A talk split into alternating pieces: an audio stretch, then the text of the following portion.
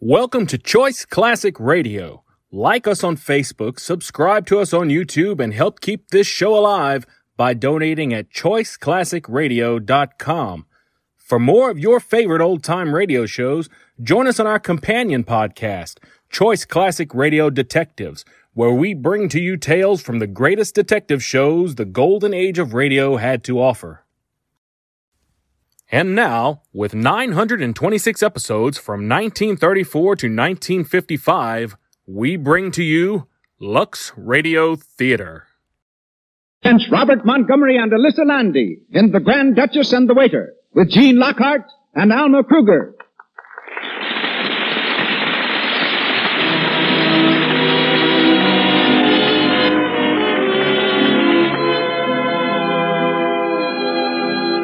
Lux presents Hollywood.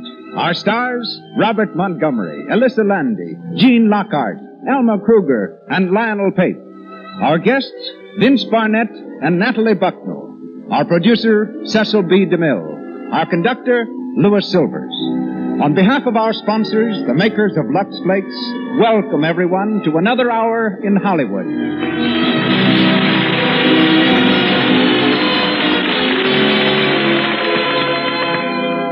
Attention, housewives. Here are three points to bear in mind for clothes protection. Lux Flakes cut down runs in silk stockings by preserving the elasticity of the threads. They keep your clothes new looking so much longer by doing away with harsh cake soap rubbing.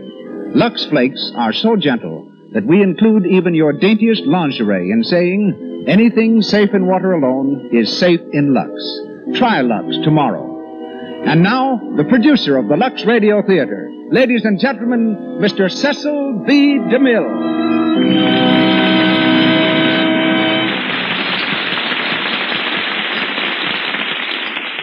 Greetings from Hollywood, ladies and gentlemen. By birth and circumstance, tonight's stars are well equipped to play the parts of a noble woman and a waiter. Alyssa Landy happens to be the daughter of a countess, while Robert Montgomery proved his ability to wait by waiting nine years before fame and fortune came to him in Hollywood. Both are under contract to MGM.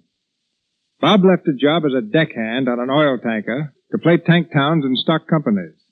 He wrote for a while in Greenwich Village, but preferring three meals a day to art, went to Otto Kahn for advice and a loan. He got the advice. Once on Broadway, however, Bob's ability was quickly recognized. He turned down silent picture offers, but turned westward when talkies arrived. Off the screen, Bob's as serious as he's carefree on it. He's president of the Screen Actors Guild, an avid reader, an amateur farmer, and enjoys driving fast cars and hard bargains. In spare moments, he writes stories and carries on a perpetual game of backgammon with Frank Morgan. After months of playing, he and Frank each insists the other owes him nine dollars. I first became acquainted with Alyssa Landy's remarkable talents when I engaged her to star with Frederick March in The Sign of the Cross. Not only an accomplished actress, Alyssa is the author of five novels, considerable poetry, and a play now pending production in New York. She's a singer and pianist, and knowing several languages, has made pictures in France, Germany, and Sweden. Born in Italy, she's heard tonight as the Grand Duchess Xenia, whom we first meet in a Swiss hotel. All in all, a woman of the world. As the waiter, Robert Montgomery bears a tray in his hands, a napkin over his left arm, and the name of Albert. And with these nutshell introductions, the curtain rises on the Lux Radio Theater presentation of Alfred Savoy's comedy, The Grand Duchess and the Waiter, starring Robert Montgomery and Alyssa Landy with Gene Lockhart and Alma Kruger.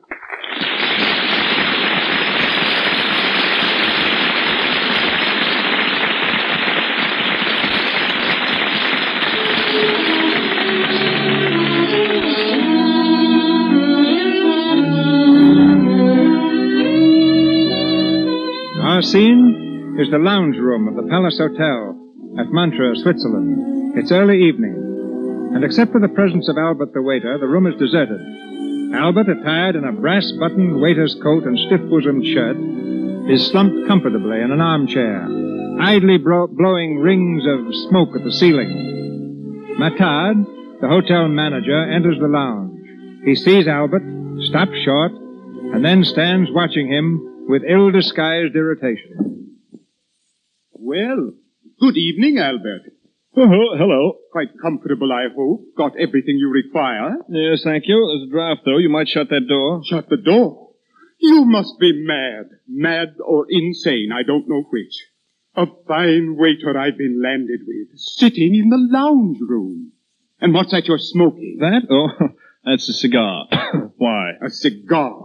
You picked them up in the gutter, I suppose. No, not as a rule. Well, that's what you'll be doing soon enough if you don't look out. you don't happen to have a match on you, do you? Get out of that chair. Get up, I say. Oh, well, if you insist. Do you realize that this is the first time in the history of this hotel that any of its staff, and a mere waiter too, has dared to sit in the lounge? You don't say. Why, I wouldn't sit here myself, even though I am the manager. I know my place. What are you doing here? Just thinking. Thinking. Dreaming. Yes, that's it, dreaming. How did you know? Well, you're going to have a rude awakening, young man, the next thing you know. Is that so? That is so. It was only on Mr. Hapgood's recommendation that I employed you at all. But when he hears how you've been behaving, No, you're going to snitch, eh? why, what do you mean, snitch? Yes. I said I'm going to tell him. That's what I thought you Oh, said. be quiet. Of all the hotels that Mr. Hapgood supervises, he sends you to this one. But wait, just wait. All right, I will. But what have I done wrong? What have you done right? That's what I want to know. Well, I haven't had much Now, experience. don't talk nonsense. It isn't experience that counts in our profession. It's instinct. Instinct. Oh, yes. Now, how many tips have you had during the last week? Tell me that. Well, as a matter of fact, I... None, not one. I thought as much. Oh, you're of no use at all. Well, It isn't my fault that people forget to tip me. Not your fault. Why, of course it is. Nobody's going to tip you unless you insist upon it. How on earth can I insist upon it? Quite easily. You have finished serving. Yeah. Do you leave? No. Yeah, no. Mm-hmm. You say, uh, will, uh, will that be all, monsieur? I see. Everything quite satisfactory, monsieur? I see, and then I hold out my hand. Oh, no, you don't have to. It's merely a question of will, strength of character, the power of the human eye. No, no, no, it wouldn't work if I tried it. Well, it would if you had any brains, any tact. Oh, but you'll never learn. The perfect waiter is born, not made. I thought I was getting pretty good at the waiting part of it. You're lamentable, absolutely lamentable. Directly a crisis arises, you're done. Yes. Now, when you're waiting on our ordinary clients, you do manage to make go some sort of a show. Yes, that's what I thought. But I- when it's something unusual, why, you lose your head completely. Yes, I... Now, what happens when you serve vegetables at the Grand Duke's table? Oh. You tremble all over. That's right. Your knees knock together so loudly it can be heard in the next room. Yes. And tonight at dinner, you dropped and spilled the melted butter down the Grand Duchess's back. Oh, did I do that? It must have slipped. You slipped. Yes, and you were in such a daze that I don't believe you even noticed it. Why, you must have burnt her highness badly. Burnt her? Good Lord, I must have looked like a half-wit. You exaggerate by 50%. Yes, perhaps you're right. the Grand Duchess could never care for a quarter wit, could she? Care the Oh, grand. What are you talking about? Monsieur Well, Macquart. What is it? The Grand Duchess. She has been calling for a waiter. Where is she? In the private lounge I would with Countess be- Avaloff and the two Grand Dukes. oh, send I- Louis, send Ormond. I've been looking I for would them, be- monsieur, but Louis is off. and Oh, Armand is- why did I ever become the manager of a hotel? Albert, you'll have to go. Now, quick. I'm on my But way. for heaven's sake, don't spill anything. Come in. Good evening, Your Highness. What is it? Uh, you asked for a waiter? That was ten minutes ago. Yes, but I... Uh, Never mind now. Coffee for four. and one brandy. Uh, Uh, one brandy, two brandies. Uh, uh, Coffee for four and no, two go brandies. on, go on. Yes, Your Highness. you would order a brandy, Uncle Paul? My dear girl, why not? Haven't I just been telling you, all of you, that we're in desperate financial straits? Zany, it's just two brandies. It can't be as bad as that. Oh, but it is, Peter. What do you think we've been living on? We haven't paid a bill for two months. Oh, but I'm sure the manager trusts us, Your of Highness. course he does. But what's going to happen when he presents his bill? Well, I suggest that we uh, uh, uh, worry about that when the time comes. I'm not worrying, Peter. I'm merely advising all of you that our funds are very low. Oh. Well, you may be a Grand Duke, Peter. and You too, Uncle Paul. But even Grand Dukes must dine occasionally. But, Your Highness, the jewels, are they all gone? You've only got to look at me to see. For a year and a half after the revolution, we lived on what I wore on my fingers. My wrists proved enough for the next two years. After that, my ears kept us going for another six months. Today, there's nothing left but my neck. Your necklace. Oh, no, Your Highness, you can't tell that. Ah, the Empress necklace. Peter, stop speculating. It's the only thing we have left. Impossible. I absolutely forbid it. While it was only your rings, tiara, and bracelets, I raised no objection. Those trinkets I shall be able to replace someday. Hmm, someday. Well, yes, and very soon too, I hope. But the imperial necklace, oh, that's quite a different matter altogether. Why, it's irreplaceable, unique. I entirely agree, Paul. Uh, you know, Xenia, it's always been a family arrangement, it was the will of the late Emperor, that uh, someday you and I should get married. Someday. Eh? Ah, yeah. Well, I'm speaking, therefore, with the authority of your future husband when I forbid you to sell that necklace. We haven't sunk to that yet. My poor Peter. And I may add that as far as I'm concerned, you needn't bother. I'm earning my own living. You earning your living? You mean to say that you're at work? Yes, I'm. uh, Well, it's uh, not work exactly. It's uh, more what you might call uh, business. It's like this I buy an automobile on credit, you see, and then I sell it again. A little cheaper for cash. Is that all? That's all, but as I've managed to do it four times during the last month, I've made a profit of nearly 200,000 francs. Two hundred? How on earth did you get such a wonderful idea? I don't know, just uh, came to me. Why, it's an inspiration. you flatter me, Uncle Paul. No, I only say what I think. Yes, there's no doubt that men of our class possess a sort of innate superiority over ordinary people, and we can't help showing it. Even when we forsake our own sphere to engage in a vulgar thing like trade. Peter, how much of that 200,000 francs have you got left? Oh, uh, uh, well, as a matter of fact, just Hmm. for the moment. Nothing at all. That charming lady of the chorus whom you see so much of. Uh, what charming? Uh, how did you know? Well, everybody knows. She's taken everything from you, I understand, even your diamond stud. Oh, Really, Peter, as a future husband, you have some qualities that are not altogether attractive. Zania, now. Oh, I'm I- not jealous. But let me give you a word of advice. Try wearing bone studs in the future, and perhaps you'll be able to keep them. But Zania, Oh, I dear. must also ask you not to meddle in my affairs. I do what I do because it's my duty. You believe me when I say that at heart I... Well, I, I should have preferred... Oh, but you wouldn't understand. Uh, I'm afraid I don't. Come in. The coffee, Your Highness? Well, don't stand there holding it up in the air. Put it down. Yes, Your Highness. I... Oh, you lovely. Nothing spilled. Oh, Oh. Are you in the habit of setting down trays in that manner? sorry, Your Highness. It slipped a little. Slipped? Slipped. A little. And the table, too. It's a bad table to serve on. You see, downstairs the tables are lower. They're at least two inches difference, Your Highness. Oh, well, that explains. Yes. What has that got to do with Well, a it? great deal, Your Highness. When one is used to serving on a low table and suddenly encounters a high table, the impulse is to let the tray down to the height of the low table. Well, well, well. Well, well, that's what I did. Uh, get out. Wait a minute. Aren't you the same waiter who poured the melted butter down my back at dinner? Yes, Your Highness. That was I. Well, you seem proud of it. Oh, no, just pleased that Your Highness remembers me. Uh, get out. yes, Your Highness. Uh, is there, uh, will, uh, that be all, Your Highness? Uh, what? Uh, is, uh, is everything, uh, quite satisfactory, Your Highness? No. Oh. Well, I told the manager it wouldn't work if I tried it. What did he say? The man's demented. Yeah, we ought to uh, uh, do something Hmm. about it. We will. Remind me in the morning to speak to the manager. We'll have him discharged before breakfast.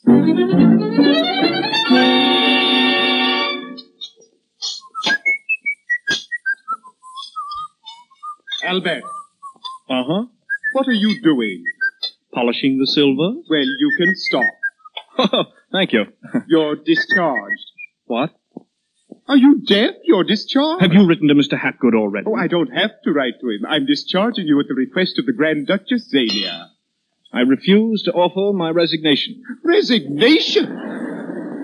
Are you crazy? You're through. You're finished. Pack your bag and get out. Where is Her Highness? Oh, it won't do you any good to appeal to her. Uh, get away from that phone. Hello, connect me with the Grand Duchess suite. Stop. Do you hear what I say? Stop pushing, will you? I'm going to ask her myself.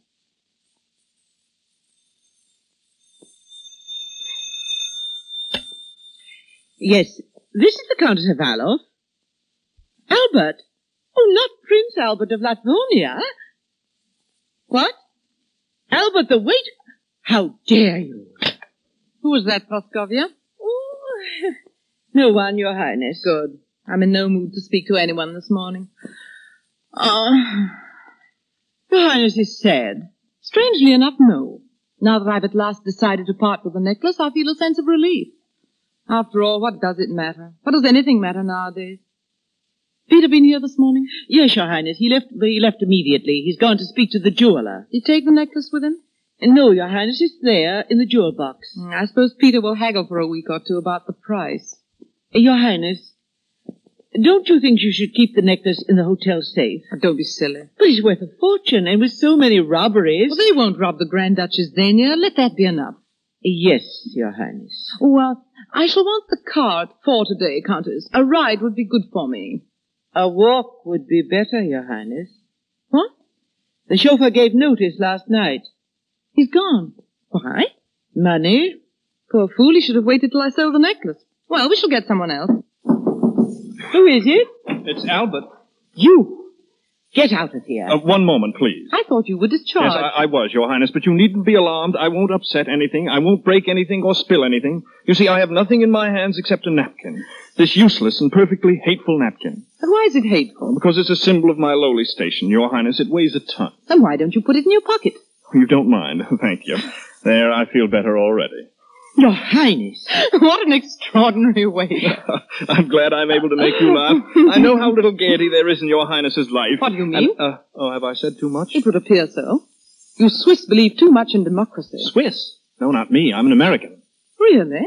What's an American waiter doing in a Swiss hotel? Well, it's a long story, Your Highness. then we shan't bother with it. Very good, Your Highness. But might I be allowed to ask Your Highness a question? No. Understand whatever your name is. Albert, Your Highness. Understand, Albert, etiquette does not permit me to be asked questions. That must be rather a handicap to general conversation. Well, I promise not to ask any questions, but I've a request to make to Your Highness. A humble, a very humble petition. Impossible. All petitions must first be addressed to Countess Avalov, my lady in waiting. It is for her to decide whether they shall be passed on to me. I see. Uh, Countess Avalov, I beg of you, I beseech you to convey my petition to Her Highness. It depends on what it is. Whether I think it's suitable. I admit that I'm not a very experienced waiter. I'm clumsy, I know.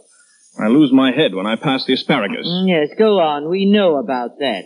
But is that sufficient reason to blight my young career, to nip it in the Hmm. bud? Hmm. I shall improve in time, I know I shall. And even if I haven't any of the qualities necessary to a good waiter, I may possess other virtues, unsuspected, hidden away, which are just as admirable. Is it not so?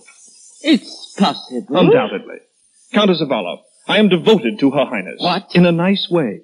I am devoted to her with a loyalty, with a passion that mocks the power of words. All that I ask is to be allowed to serve her with the last breath in my body, with the last drop of my blood. In Her Highness's service, I should live in ecstasy. I should die content. That, Countess Avalov, is the petition I beg you to lay at the feet of Her Highness. Is that all? That's all. I refuse to forward your petition. You refuse? It's already in the wastebasket. Countess Avalov, Your Highness. forward the man's petition. It, it is Your Highness' wish. It's my command. You may go, Albert. Thank you, Your Highness. Schopenhauer was evidently right. Who, Your Highness? Schopenhauer, the German philosopher. He said that monarchy was the form of rule most natural to mankind. The common people in their hearts are still loyal to their rulers, and when we find a man like that, a mere waiter, who can express himself on the subject with so much eloquence, so much obvious sincerity, how can we doubt that someday our people will return to a reasonable form of Ah, government? nothing is more certain, Your Highness. Yes. I'm glad I told the manager to discharge him. Now I can find something for him to do in my own household. What? He might even act as my chauffeur. We need one. As Your Highness wishes. Your Highness commands, and of course I can only obey. What's the matter? Have you anything against him? No, Your Highness, nothing. Nothing. Hmm? I merely ask if Your Highness is certain she is not making a mistake. A mistake. Is that waiter really the devoted monarchist that Your Highness seems to imagine? Oh, you're absurd. You see spies everywhere. Oh, I don't for a moment suggest that Albert's a spy. What I think he may be is, well, uh, Well, go on. well, it isn't altogether impossible that the man may be in love In love. With whom? with, uh, with Your Highness. Praskovia, it's a long time since I boxed your ears. Your Highness. You're mad, absolutely mad. Yes, Your Highness. Oh, There can't be anybody so idiotic as you in the whole world. no, Your Highness. The terrible times we've been through have upset your mental balance. The whole world's gone mad, I know. But even so, there must be some limits to its Oh. folly. There are few things left that one may still regard as impossible. Uh, yes, Your This servant, this waiter in love with me. How dare you to imagine such a thing? Well, I, I, I don't know. But you must know. Explain yourself. Well, really, I, I, I, I can't. But, well, you see, yes. the last week he's certainly been been making eyes at Your Highness. Making eyes at me, Praskovia, leave the room at once. Oh, yes. Go and don't dare come back until my temper's had time to cool down. Yes, Your Really. Highness. Yes.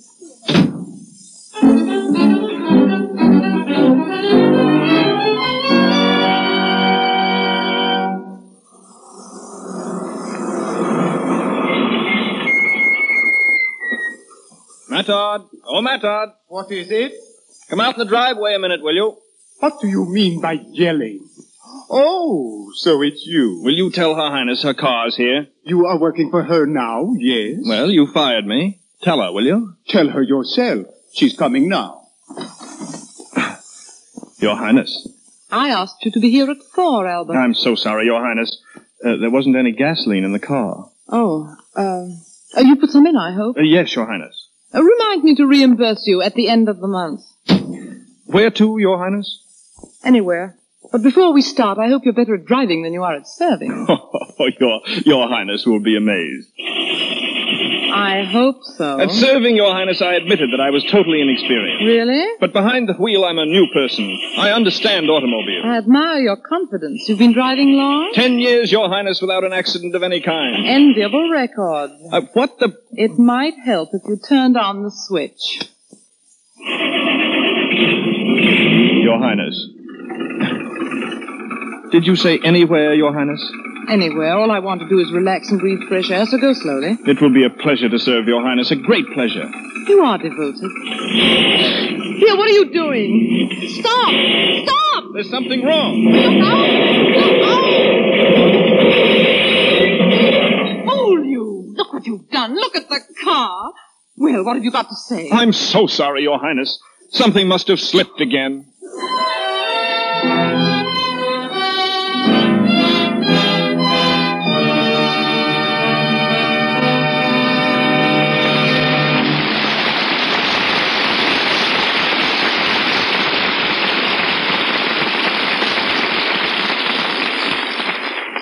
Before we go on with the Lux Radio Theater's presentation of The Grand Duchess and the Waiter, let's stop in at one of Hollywood's department stores. It's closing time, and Lola and Irene, two salesgirls in the corset department, are totaling their sales for the day. Haven't you finished adding that yet, Lola? Four and three are seven, and one are eight, and four are twelve. There, that's what I call a record. Over a $112 in one day. Mm-hmm. Over a $112? dollars How do you do it? With the help of Lux. Lux. You don't sell Lux. of course not, silly. But you can't wear a girdle and Lux it at the same time. You need at least two if you're to take proper care of them. Naturally. But then you spend twice as much. How do you explain that to your customers? Ah, that's easy. Buying two is so much more economical in the long run. When you lux them oftener, they actually last longer. Lola's right. Alert women are discovering for themselves the economy of Lux Care for girdles and foundations. Frequent luxing not only keeps them fresh and protects their fit, but actually prolongs their wear. These fine tissue-like flakes preserve elasticity, you know. They dissolve quickly in cool water. Hot water is bad for elastic fabrics. Soaps containing harmful alkali weaken elasticity. Lux has no harmful alkali. Anything safe in water alone is safe in Lux. Remember to get a box tomorrow. As you know, these gentle flakes preserve the life and luster of all your dainty things. And now, Mr. DeMille. With Alyssa Landy as the Grand Duchess, Robert Montgomery as the waiter, and an all-star cast, we continue our play. After wrecking the automobile, Albert was given another chance in Her Highness service, but not behind the wheel. He's been reduced to the position of footman and general handyman, bearing it with more than goodwill in order to be near the Duchess. It's a week later, and in his royal employer's suite, Albert is very carefully serving breakfast to Her Highness and the Grand Duke Paul. Uh, how many lumps, Your Highness? Two, and if you spill anything, I'll have you flogged. Yes, very good, Your Highness. I'll have mine black. Yes, Your Highness. Well, I suppose Peter's out again this morning, Xenia. He's out every morning. I can't understand. He's been haggling for a week with that blasted joylock. of my- Uncle Paul. What? Oh, yes, of course. You may go, Martin. Martin? I said you may go. The name is Albert, Your Highness. I prefer to call you Martin. Avoid confusion with the Prince of Latvonia. Oh, Your Highness flatters me. Well, never mind that. Run along. Wait, answer that. Yes, Your Highness. Hello? Hello? Martin speaking. Martin, Your Highness. Who is it? The Grand Duke Peter. Hello, Your Highness? Yes, Martin. No, no, Your Highness. Albert is no longer here. This is Martin. Give me Em- that phone. Yes, Your Highness. Hello, Peter. What do you want? What? What? Well, where are you? Oh, Peter! Xenia, what is it? But, Peter, they can't do that. Oh. Oh, I see. I, I, I see. Xenia, for the love of heaven, what? Speak louder. Yes, yes, of course. Oh, very well. Xenia, what is the matter? The Grand Duke Peter's in jail. What? In jail. But what for? He sold too many motor cars on credit. Good Lord, I knew. I knew that scheme was too good. What are we going to do? Too, too well. What is there? Well, to I do? don't know. If I may speak, Your Highness. Well, Under the circumstances, the best possible course of action is to bail him out. oh, uh, yeah, yeah, certainly. Yes, yes, of course we. Uh... Uh, if Your Highness will leave it in my hands, Oh, of course. Thank you, Martin. I'll see the authorities. And Martin, Yes, Your Highness? um, remind me to reimburse you at the end of the month. yes, Your Highness.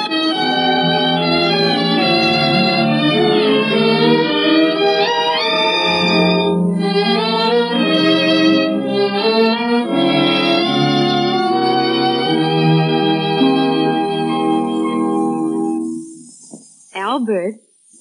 Albert! Why don't you answer me? The name is Martin. Her Highness changed it. Bother. Have you seen Her Highness by herself? You're the maid here, Henrietta, not me. Really? Really. Then what are you doing in Her Highness' room? Don't be saucy. It doesn't become you. I'm here because she told me to come here. Oh, she's getting awfully friendly with you, isn't she? She doesn't know I exist. Oh, yes, she does. Ever since you got the Grand Duke Peter out of jail, you've become her little pride and joy. You don't have to get so upset about it. I'm not. But every time she wants anything, she calls you. And even if she doesn't want anything, she thinks up something to want, so she'll have an excuse to call you. Are you sure of that? You don't have to look so happy about it. If I were you, I'd remember that she's a Grand Duchess, and you're nothing but a waiter. Oh, you're letting your imagination run away with you. So are you. Oh, Albert, don't let's argue. I don't like to argue. Especially with you. Now, the name is Martin. Well, then, Martin, don't let's argue. Hmm? Excuse me, I... Oh, I... no, wait.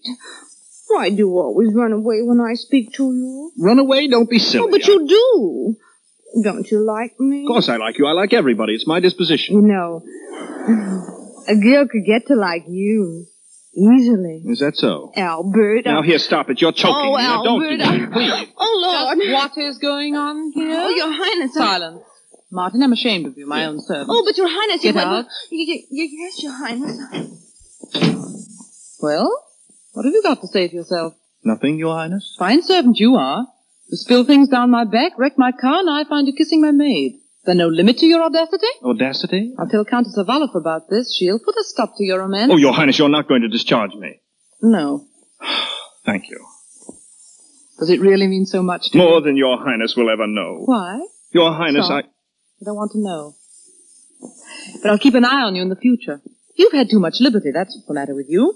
In the future, you'll be within call all the time. Even uh, at night? Yes. You can sleep outside my room, What? outside my door, on the mat. On the on the mat? That's where Ivan used to sleep. Poor old Ivan. He's now so crippled with rheumatism he can't sleep at all. Has it ever occurred to Your Highness that poor Ivan may be crippled with rheumatism from having slept on Your Highness's mat? You would think of that, of course. It's just like you. Anyhow, I give you permission to bring a rug. You'll be quite comfortable. Your Highness. Well? It's quite impossible for me to sleep here outside Your Highness's door. It would be fatal. You're afraid of Ivan's rheumatism. I'm ashamed of you. It would be absolutely fatal. Not necessarily. But if it were, you may be sure you'd be given a decent burial. Oh. You may leave now. And don't forget, you're to report to me here at 11 tonight with the man. Yes, with the mat.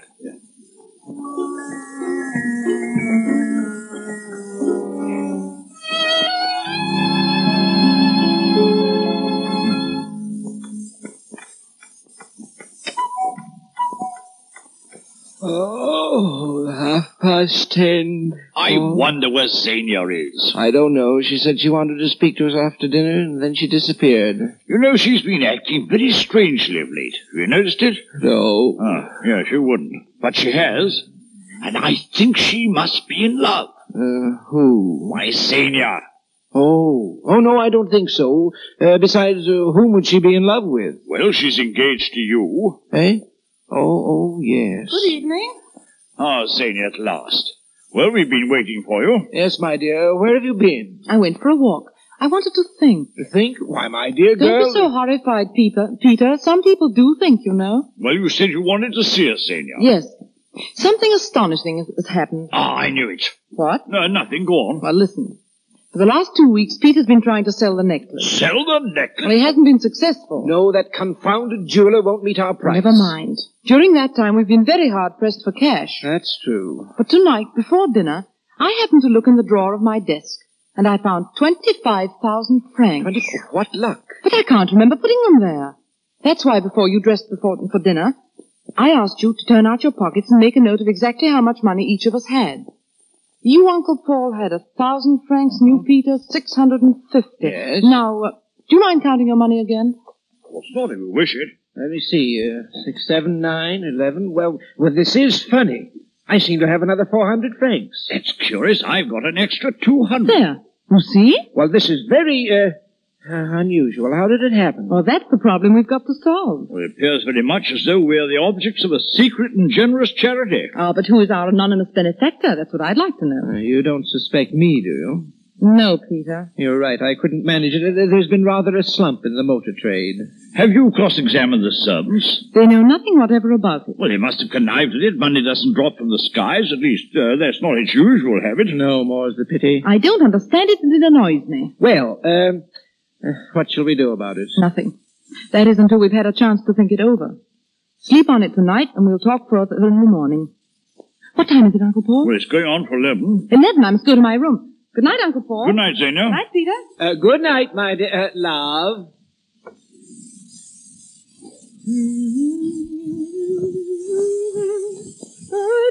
Uh, good evening, Your Highness. Well, what are you doing in my sitting room? Your Highness told me I was to sleep at her door. I always go to bed at this hour, so here I am. What's that you're carrying? It's a dressing gown, Your Highness, and pajamas. Pajamas. Silk pajamas. Yes, I've slept in them for years. What are we coming to? The lower classes wearing silk pajamas. We have to have some enjoyment, Your Highness. Silk pajamas are small compensation for the dreary existence of a waiter. Yes, I suppose so. You know, Martin, you're a very interesting person. Thank you. You're a little insane, of course. Of course. But nevertheless interesting. I think I enjoy talking to you. Every word Your Highness addresses to me is a glittering jewel flung from the stars. I treasure it. You really feel that way? That's only part of it. There's more? Much more. If Your Highness only knew how I worship. Stop. I don't want to hear it. I'm going to my room. Yes, Your Highness. Good night.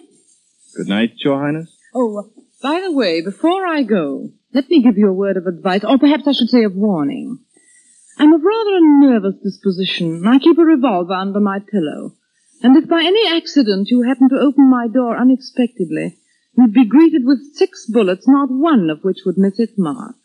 I think you understand. Yes, perfectly, Your Highness. Good night. Good night, Your Highness.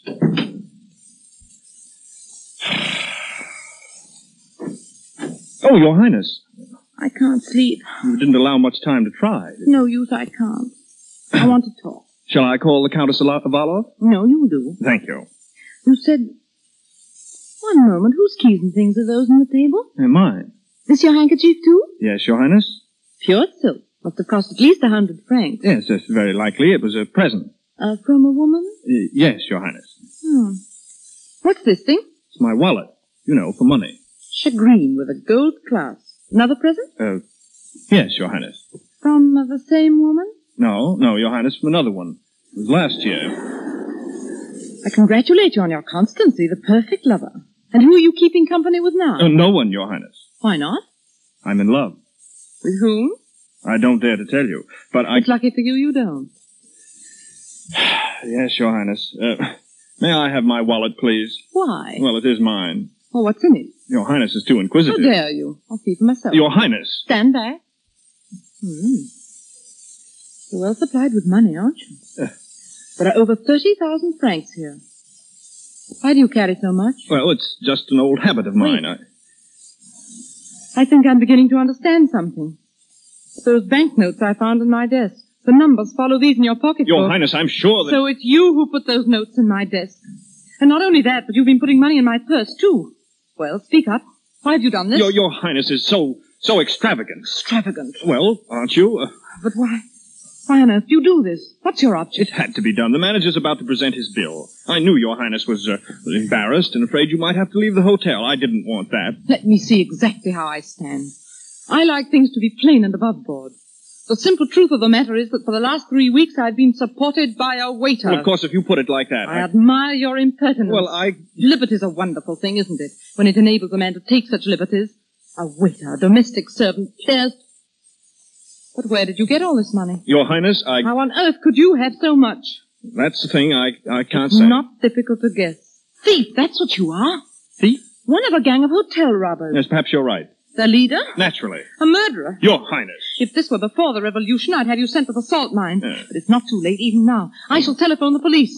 Telephone's over there on the desk. Give it to me. Certainly, Your Highness. Uh, shall I ring them for you? Yes, please. Hello? Give me the police station. What? Oh, no, any police station. We've got a thief here and we want to hand him over. Hello? Is that the police station? Oh, wait. Wait, please. Will Your Highness speak to them herself? No, I, I can't do it. You know I can't. It's more than I can bear. No, no, hello. She can't do it, and you know she can't do it. It's more than she can bear. Goodbye. I love you. Oh, I've loved you. I've loved you for so long. I can't help it. I had to. Stop, stop. Please go, Martin. I beg of you. No, Your Highness, and after what's happened between us, I can no longer be Martin to you. Call me Albert, Albert, like the Prince of Latvonia. Albert, go away, please, please. I love you. I do. But oh, don't you understand? You must go away. You love me too. How long have you loved me? That day you burnt me with that horrible melted butter. Oh, yes. It was then I suddenly realized. Not till then. I realized much earlier. When? Well, it was ten minutes earlier when I was serving the soup.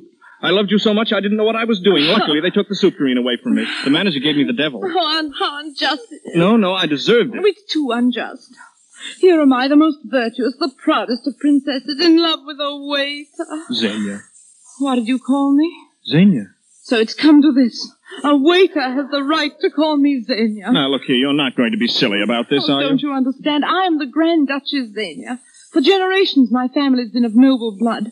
Our men have married queens, our women princes. Couldn't you make an exception in this case? Stop. Stop. I'm sorry, Xenia. Look up here. I want you to promise me one thing. Yes. Don't marry anyone else until you hear from me. But. Promise? I love you, Albert. Darling.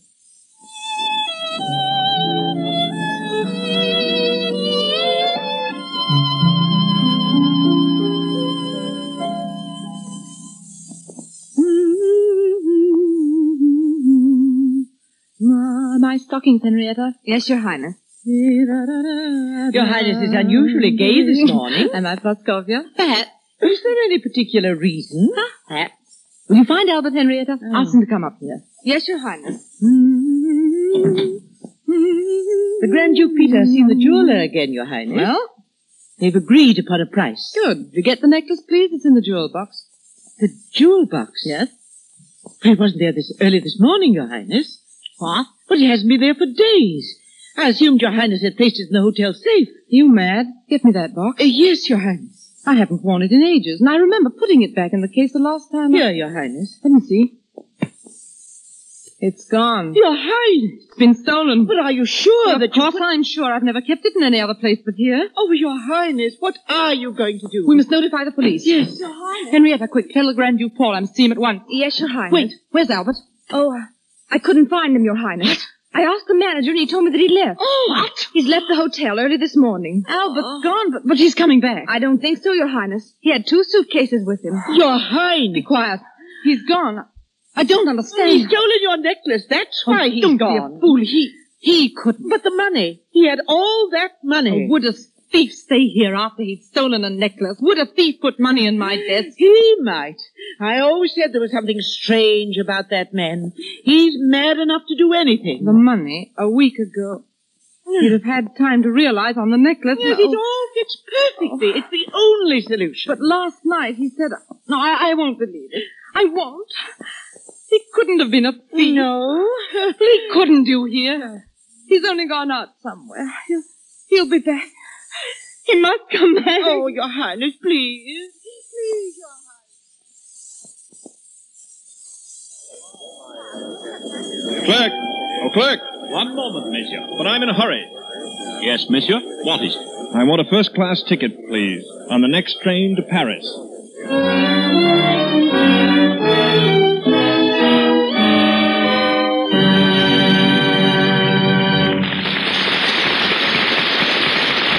We pause for station identification. This is the Columbia Broadcasting System.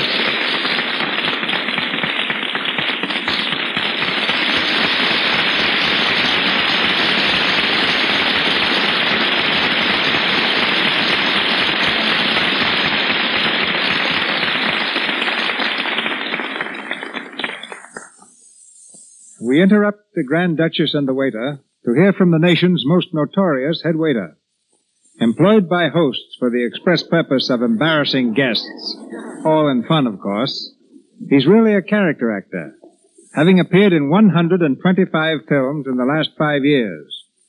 As a practical, practical joker, he's told Einstein he knows nothing about relativity, picture stars like Jeanette MacDonald, Jean Harlow, and Mary Pickford, that their table manners were atrocious, Colonel Lindbergh that he didn't know the difference between a cockpit and a peach pit, and he made George Bernard Shaw, England's greatest ribber, call quits after 20 minutes of heckling. Ladies and gentlemen, with full knowledge of the risks I'm running, I introduce Mr. Vince Barnett.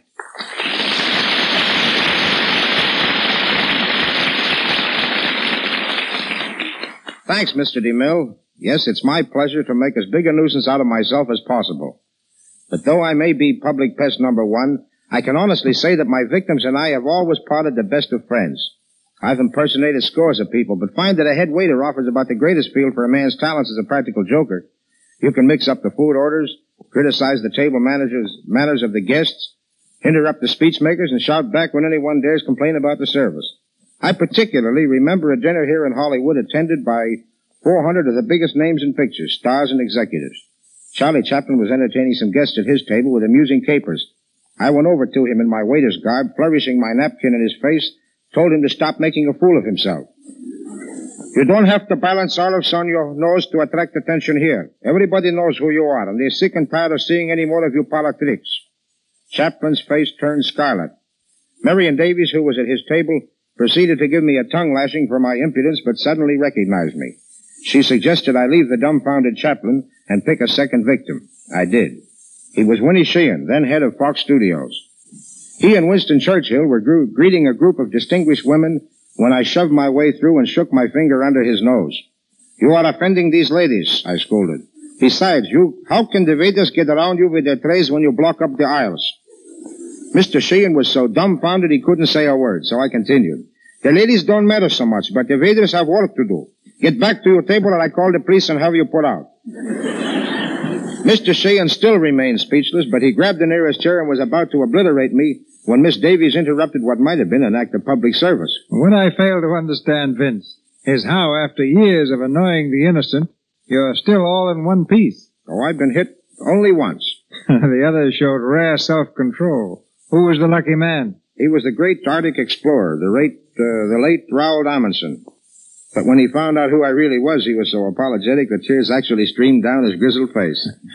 Of which exploit are you proudest? The time I told Clark Gable that he made love like a horse. That's as bad as telling the housewives of America there's a better way of washing clothes than with Lux, Lux Flakes. well, one word led to another, and Gable, his patience exhausted, challenged me to put up my fists. You think I fight with fists? I answered, daggers we fight with or nothing. You, the great Gable, fray. Thoroughly incensed, Gable came back. I'm sick of this great Gable stuff. You'll fight me now or never. With that, he took a swing, and the host, Douglas Fairbanks Jr., having pity on me, intervened, and all was forgiven. Before I go, Mr. DeMille, do you mind just one question? Oh, I'm suspicious, but go ahead. You've been in Hollywood since movies began. Mm-hmm. But tell me, Mr. DeMille, just what business are you in? Trying to repeal laws that protect practical jokers. Good night.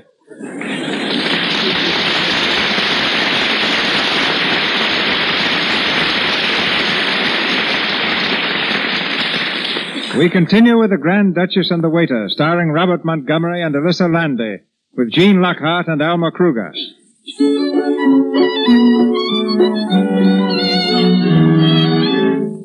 Several weeks have passed since Albert disappeared from the hotel in Switzerland. We're back there now, in the main lounge.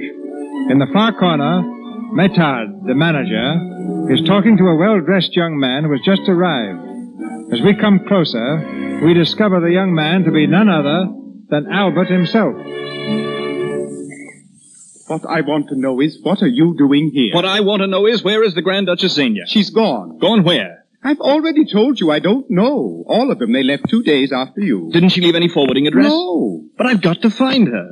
Oh, yes, she wanted to see you too. The Countess of Orloff wanted to put the police on your trail, but the Grand Duchess wouldn't let her. Police? What did you do? Steal something? Do I look like a thief? Uh, yes, a little.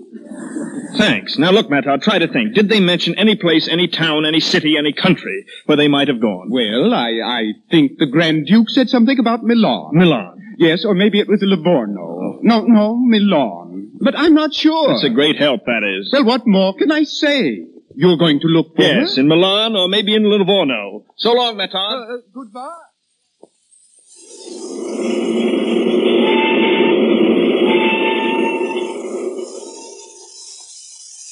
Grand Duchess Xenia, I've been looking for her for the last two months. But you're not sure she came to Livorno? No. The police are not magicians, senor, but we will do what we can. Thanks. If you can pick up any trail at all.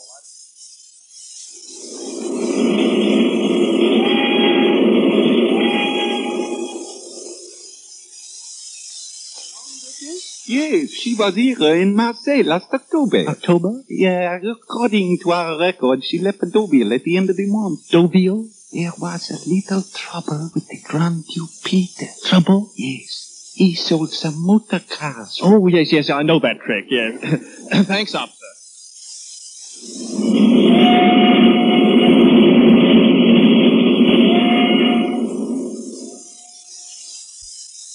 Found the Grand Duchess for you, monsieur. Good, where? Go to this address. You will find her there. The cabaret, uh, uh, cab... Oh, no, no, no, no. You must be mistaken. No, monsieur. She is the proprietress.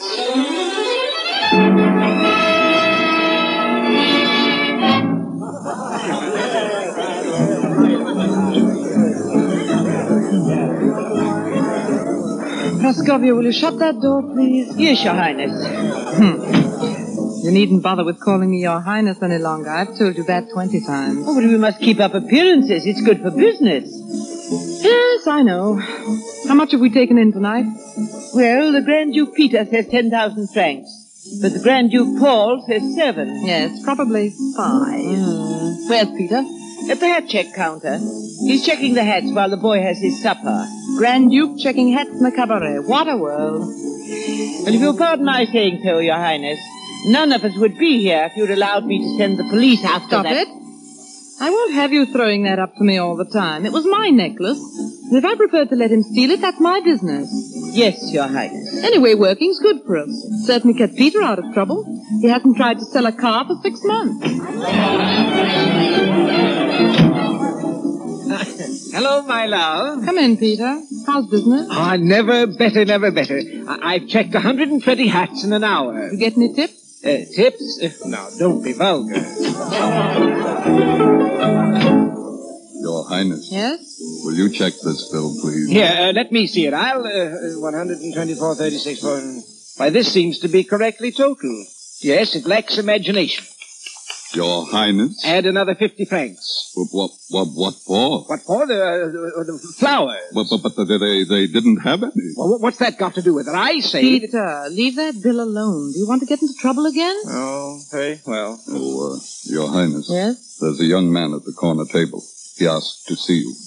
Well, I'm in for it again. They all want to meet a real Grand Duchess. After all, you can't blame them, and it's good for business. I'll see you Oh. later, Peter. Eh. Uh, yes, my sweet.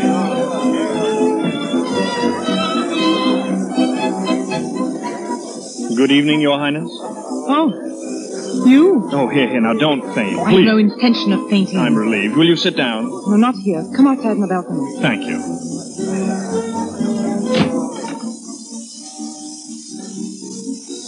Well, what are you doing here? I might ask you the same thing. Well, I should think you'd be ashamed to show your face after what you Oh, you mean my disappearing act? I'm sorry I didn't get a chance to speak to you before I left. I was in a hurry. I can imagine. I never thought you'd leave the hotel without hearing from me. It wasn't exactly honest, was it? Honest, what are you talking about? You might have left word for me. If this is a joke, I'm not appreciating it. What did you come here for? First, to see you. Second, to return your necklace. Oh, then, then you did take it. Yes, of course I did. But, but why? Isn't it obvious? I knew you were planning to sell it. I also knew you didn't want to sell it, so I took it. Took it away with me for safekeeping. Here you are. Oh, good lord! What's the matter? I, I don't know. I, I'm all confused. You didn't think I stole it, did you? Oh, I don't know what I thought. That money, all that money you had. Where did you get it? It was mine. You were only a waiter at the hotel. Yes, but I owned it. Owned what? The hotel. You owned. Now control yourself. I can't. What's so funny about a man owning a hotel? Every hotel is owned by somebody. But you, you a waiter. I was only learning the business. Will you please explain what this is? Well, it's very simple. You see, when my old uncle died, heaven rest his soul, he left me six hotels all over Europe, with the proviso that I start from the bottom and learn everything about running them. So I became a waiter. Had to be a secret, of course, so even Matar didn't know. No, but I- when I left Switzerland, I went to Paris to see the trustee. I convinced him, and I, I knew the business. He was easily convinced. And I got control of the hotels. You owned six hotels. Oh, No, no, no, I sold them. Why? Well, you had to marry a nobleman. A man can't be a nobleman and a hotel proprietor at the same time. You are crazy. But I am a nobleman. How? On the way back, I stopped in Livonia. I donated enough money to build a new hospital, and to show their appreciation, they made me something. What was it? Oh yes, a duke. Duke. I'm the Duke of uh, the Duke of Stetwig. The Duke of Stetwig? Yes. Is it important? I never heard of it. Neither did I. well, am I noble enough? Am I? You. Well, we've changed around a little since the last time. I still love you. I still love you. There's a justice on the next street. Shall we? I'll think it over on the way. My arm, Duchess. Thank you, Duke.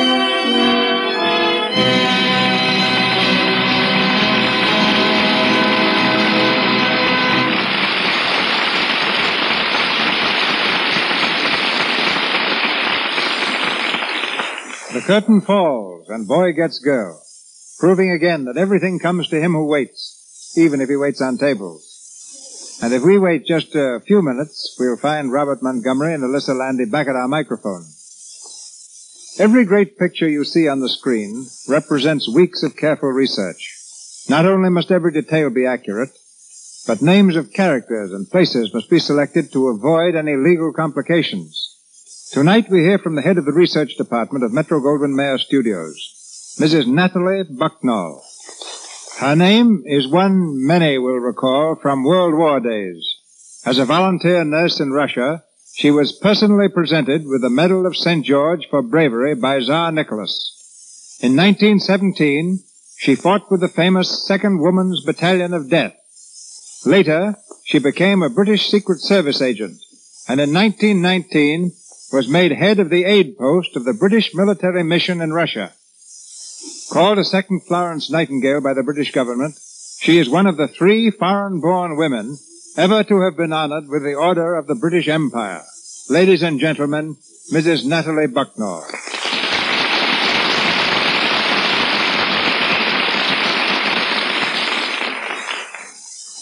Thank you, Mr. DeMille. Such an introduction really makes me feel less nervous when facing or, should I say, speaking to all these thousands of charming, invisible people. Rather terrifying even after the war experiences. But here goes. As you said, it is the job of my department to eliminate from our pictures wherever possible what are referred to as boners. I mean obvious errors in fact, and the less obvious errors which would lead to legal complications through unintentional duplication of names of characters and places. Of course, it is impossible always to be absolutely correct or safe, but you do try hard. And I must say, MGM have been rather successful. The best way to illustrate this would be to give examples, I think. Someone in our picture after the thin man jumps into a taxi and tells the driver to take him to 346 Smith Street. Well, it would take the driver not only hours, but days and months to find that address in San Francisco, simply because there isn't such a street. And what about opening a nice fat bank account at the Bay City Trust Bank, which you will hear mentioned in the same picture? Just try and do it. It's not there. When you hear a telephone number, don't waste your time calling it, no matter how beautiful the blonde is who lives there on the screen. The number belongs to either a theater owned by MGM, or it's an exclusive number rented by the studio from a phone company. Or you will see a gorgeous dress in Our Last of Mrs. Cheney, and you will hear it mentioned in dialogue that it was bought from a chic little modiste, Madame Nathalie. You would adore to order the same model. But I know that you will never get it delivered. You see, it's supposedly my shop in London, but I'm not in London, and I haven't got a shop. It's just my name. Suppose you want to show a lovely lady using Lux Flakes. Naturally, you want to show Lux Flakes because we know there is nothing that could take its place on or off the screen. But you would never use that name without getting permission. Do you remember the devil doll and a police notice being torn off the wall, and right above that notice was another one with a horrible photograph bearing the significant inscription, Natalie Bucknell, wanted for kidnapping. Am I? I suppose I may eventually develop criminal tendencies for all I know. But you see, after all, pictures must have villains, and villains must have names. And so we get permission from our employees to loan their names to the gangsters and Simon Legrees of the screen. Our work is really great fun because all the time we come across the most unusual things. But perhaps one of the most amusing but toughest assignments was to check the Italian rules of table etiquette for Romeo and Juliet. And what did we find? That they were as modern as can be. Don't drink too much. Don't test the heat of the soup with your forefinger. Perhaps it was polite to use only the thumb. Say that all the dishes are good. Wouldn't a modern hostess love to hear that? Don't place your elbows on the table. Don't sit with crossed legs or lean forward. Don't gulp. The famous three don'ts of my own childhood. How many times did I hear my nurse repeat them to me? And so no doubt have you. And here I think is the sanest advice of all. It is sometimes better not to seat relatives together at a banquet, but to seat other guests between them. And with this sage bit of philosophy, may I say thank you and good night. Good night, Mrs. Buckner.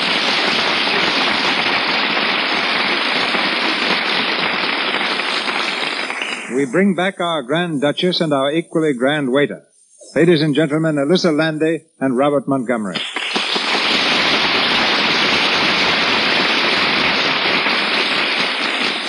Thank you, Mr. DeMille. This has been a most enjoyable evening. Up to now. Yes, I agree.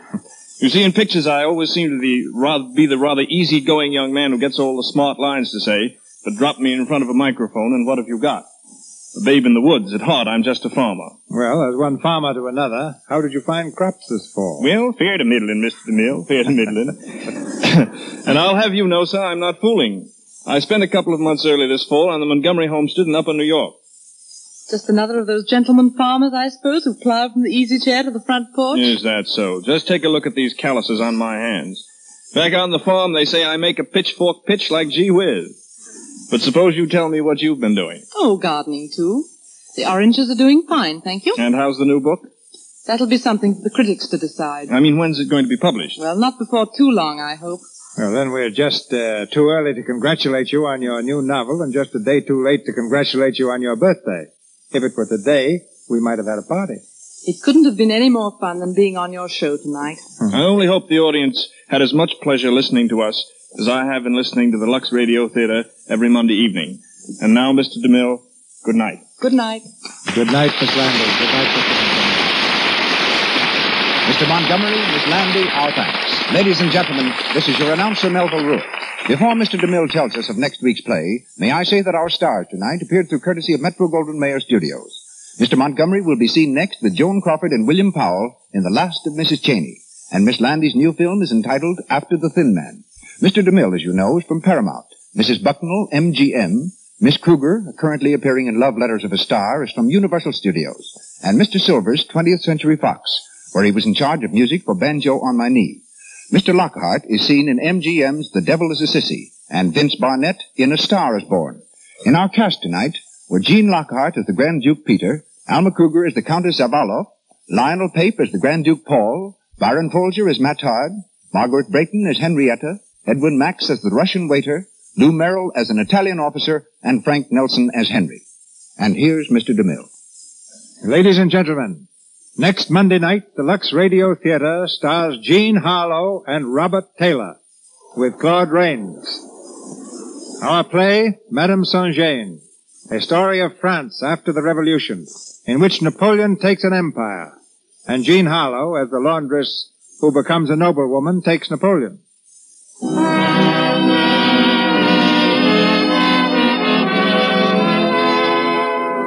Our sponsors, the makers of Lux Flakes, join me in inviting you to be with us again next Monday night when the Lux Radio Theater presents Jean Harlow and Robert Taylor in Madame Saint Jean with Claude Rains and C. Henry Gordon.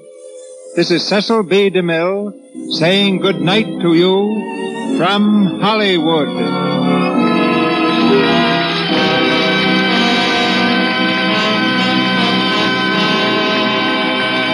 This is the Columbia Broadcasting System.